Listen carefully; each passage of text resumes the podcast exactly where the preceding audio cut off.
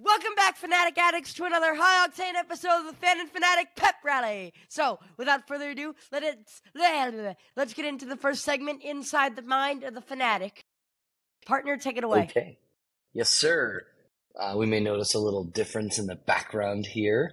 Uh, I'm on the road right now, so we're recording this actually in different rooms when normally we record the Big together. Apple. So is, yes, right. NYC, baby. NYC. All right. voice, so let's. home of the Jet, home of the Jets, who might I add lost Mm. their franchise quarterback.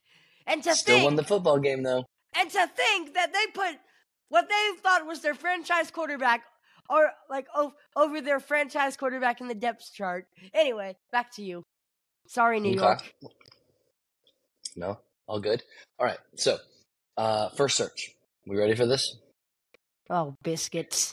And again, I'm just going to read what it says. Uh, Charlie right. Patino. That's Charlie The Charlie same thing Patino. P A T I N O. the same thing again. Honestly, if you rem- What do you mean? if you remember a couple pep rallies ago, I had the same exact thing. Charlie Patino? So that was the same exact search. I don't know why I have the need every time I hear the name to re- like because like it the like it was the chant you know the boys in tangerine. He's Charlie Patino. I so- don't remember that And I think all. the boys sure in there's- tangerine is Swan. No, Blackpool FC. Blackpool FC. No, Swansea. Either Swansea or Blackpool. Producer. Okay. Oh, okay. Well, well, I think you're right because, as in my research, he's an English footballer who plays midfield for the EFL Championship club Swansea City. no, no. I think Blackpool was the Tangerines. Oh, well, he currently to- plays for. Wait, Dad. No, no. Here's City. what I want you to do. So go to Wikipedia, pull up Blackpool Mhm. FC, and scroll down to where it says kits. Um, Sorry. I- Blackpool. yes, Blackpool. Scroll down to where it says kits. Yeah, it should be on the little sidebar there. Like on the on the right side right on this on the the right hand side of the screen. Mm-hmm. Uh, So, what do you think? I don't. Yeah. They, yeah. Okay. Yeah, they call them the tangerines. Anyways, or the seasiders. next search. Next search. dokie. All right, so that was fun. All right, uh, again, as searched for, uh, I'm going to spell this, or at least one of these before you answer. So we have Taipei, Fubon, F U B O N, Braves. Tell us about the Taipei Fubon Braves. So, um, a few years ago, I asked Siri final score of the Braves game, and he said the Fubon Braves, blah blah blah blah blah, and I'm like, what? So I think at the time they were playing in the the the Super Basketball League, and I think now, like, they, like okay, so they play in like Taipei, Chi- Taipei, Taiwan, or something. I don't know. But now they're Mhm. not. I think they're in another league, like the I don't know, the Taipei Super League or whatever. It's uh, it's the Like- East Asia Super League or the P League Plus. Basketball. Yeah, so it's it, but like, I couldn't tell. Is it a is it a men's or a women's basketball league? Men's. Men's. Okay. All right. So you are asking for the Atlanta Braves score, and you got the Taipei Fubon Braves. I find it very interesting that uh, so. That the artificial intelligence would get that one wrong, But that, confuse but those keep in two. mind, this was a couple years ago, so I don't know how in the world it just ran. I don't know. So I think I was just trying to Mm-hmm. Okay, figure well, out what the heck. Regardless, you know? now everyone knows that there is a uh, a Braves team abroad that plays basketball. Okay, and then the last one. Shout out to all my Fubani and friends. Shout out. I actually Okay, don't know anyone all from of our Fuban, listeners in but whatever. Taipei. Okay. Taipei, yes. Uh, uh, this is timely as uh, this is coming up here pretty soon, uh, and I want to. I'm going to ask it the, exactly the way you typed it. Auburn football series history versus Samford. Tell us why, and then tell me if you found the answer because I looked this up and I think it's actually pretty fascinating. So a few mi- a few hours, like a few minutes ago, actually, I was watching the highlights for Auburn versus Samford 2019, but I thought they played in 2018. But I stand corrected. So 2019 was the most recent time that they're going to be playing Sa- that they that they played Samford, and it just so happens that they're playing this weekend. Correctamundo. Did you get the history though? Yes. Actually, Auburn's never lost to Samford, but they did tie once, which was back in like yeah, 19, I was going to press you on know. that one. I was going to press you on that one. That is correct. With, as you said, they've never lost. 28 wins, one tie. And uh, I thought these were pretty fascinating. Um, so the first time they played, do you remember when that was? Uh, like Take 1916?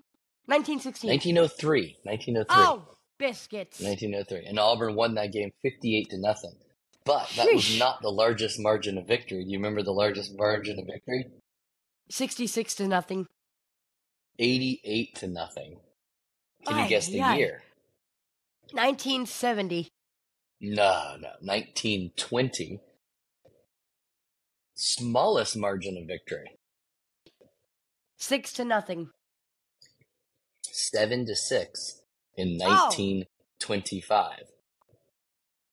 How you like that one? Pretty good, huh? I thought that was pretty cool. That was pretty cool history. All right.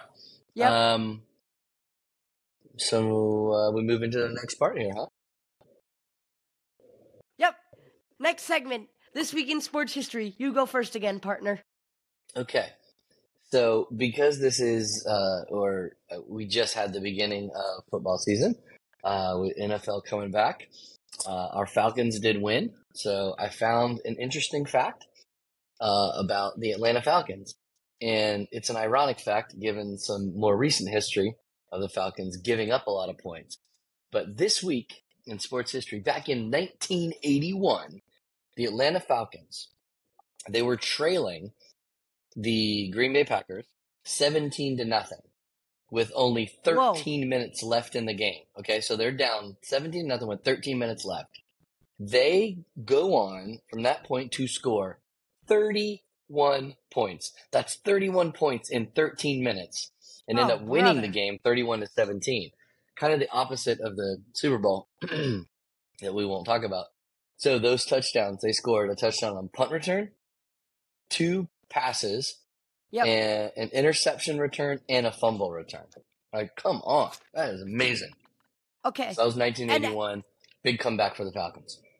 As for my fact,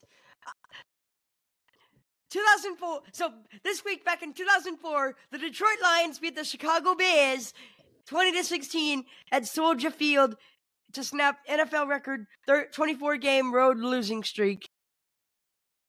So the Lions at the time had lost 24 straight home games and No, snapped it by road, beating the Bears. road, road, Road wins. game, sorry, road game. Wait, wait, And wait. so they snapped it And by then- beating the Bears. Here's a bonus fact. Mm-hmm. On Saturday, September the 9th, I attended my first Georgia Tech game in seven years, no, in eight years. And the last Tech game I went to That's was all we need to know about that. was the That's 2015 all we need Tech game. We if don't y'all- need to know when you were there game, last If y'all were time. wondering, No no, to the wondering. FSU fans, but that was when Lance Austin returned that blo- blocked field goal attempt. Sorry, Tech. The game was fine, except for one Mm. minor detail. I was planning on going to the State versus Connecticut game, you know, Georgia Oh, State oh, oh, oh. Connecticut game afterwards, because the Georgia Tech game was supposed to start at one. But of course, but college football has this really dumb rule where like, like they have to suspend activity if there's quote lightning within eight miles of the stadium. So the game didn't kick off till two thirty. So I missed out on. So you're more of a Georgia fan of putting ga- the players in danger of being electrocuted by lightning, Well, okay, but here's my point. That's why all and all the stadiums fans sitting be on metal bleachers. That's why number one, all stadium seats should not should I like should actually be seats, not just bleachers and whatever. And number two, all stadiums should be enclosed or like have a retractable roof, depending on the weather, gonna disagree on that. Anyway, or a dome. I think what's also interesting about your little fact about you going to the Georgia Tech South Carolina State game and it being delayed multiple times. and the hours because worst of part rain. about that game well, was hold on. the I- fact that don't bro, interrupt me. bro, Don't interrupt me. like- I'm telling a story. Come on, man. Come on, man. all right, I'm all not one right, of your interviewees. You can't just interrupt me. Hey, Is is you that do that to me all the time on the ago- podcast. one year ago we were in Tallahassee for the Florida State Oh, Duquesne yeah, game, don't remind me. and We've we had another heard this sto- multi-hour. No, we haven't. We had a Yes! If I multi-hour remember delay. correctly, I told I told this story on the first ever interview, didn't I, producer? but not Yes, I- connecting it to the fact that you are the bad luck charm for rain delays. But anyways, the other thing was the fact that like I like when I first wanted to like like like going into this game, I saw that like ninety five percent of the tickets were already sold out, and I was Mhm. thinking that's probably because the of the halftime show because you know South Carolina State's an HBCU, and little known fact, HBCU bands are better than. Is that we that question? The two That's not a little known fact. predominantly predominant predominantly white in HBCU, right? And Is that right? predominantly black. There's HBCUs, and well. then the other universities are predominant are predominantly white, right? We Right, call white. those PWIs, but we also have PBIs, which are predominantly black institutions, which Georgia State is one of those. Oh, so anyways, like, like little known fact, HBCU It's not a little known fact are that HBCU are bands are like, better. That is a actual well known fact. fact. Little actual fact, HBCU bands are better than other call. Or uh, any, anyway, okay, sorry. Point of point of fact is, um, I, you know, you were so- expecting to get to see a good halftime I, show. I made an excellent point that everyone bought tickets. That I guarantee, like I, I, I said to someone, I guarantee you that everyone who bought a ticket to this game didn't buy a ticket for the game, but bought a ticket for the halftime show. but Eh, but the problem was South Carolina State didn't even bring their band. sometimes it's expensive to do that. With that, is it commitment if like even like if if you still stay at your game even though after a two and a half hour rain delay? That is commitment. Because everyone who had came, who who was at the game before said rain delay happened, they all left even like before the game actually start, like actually legit started. What a bunch of wimps, am I right? You probably had some tests to study for, so it's hard to hard to blame them. Or or or in the case of a frat boy, some frat ah, parties. careful, careful, I'm careful. so, sorry. I'm not trying to say. I'm not trying. I'm not trying to be stereotypical towards frat boys. You know. Fair enough. Fair Any, enough. all right. Anyways, next segment coming up this week on the show. Coming up this week on the show, we'll be talking to a dear, a near and dear friend of mine and my, gr- my mine, ha, who who happens to be a high school friend of my grandfather's, who was the athletic trainer at said high school, and then went to be the athletic trainer at Mississippi State University, Mr. Stratton Strat Keratosis. So Tune one. in on Tuesday and see how that goes. For my broadcast partner Ryan Grelecki, this is Parker Grelecki saying, "This been you've been listening to the Fan in Fanatic Pep Rally. Bye." Peace from the Big Apple.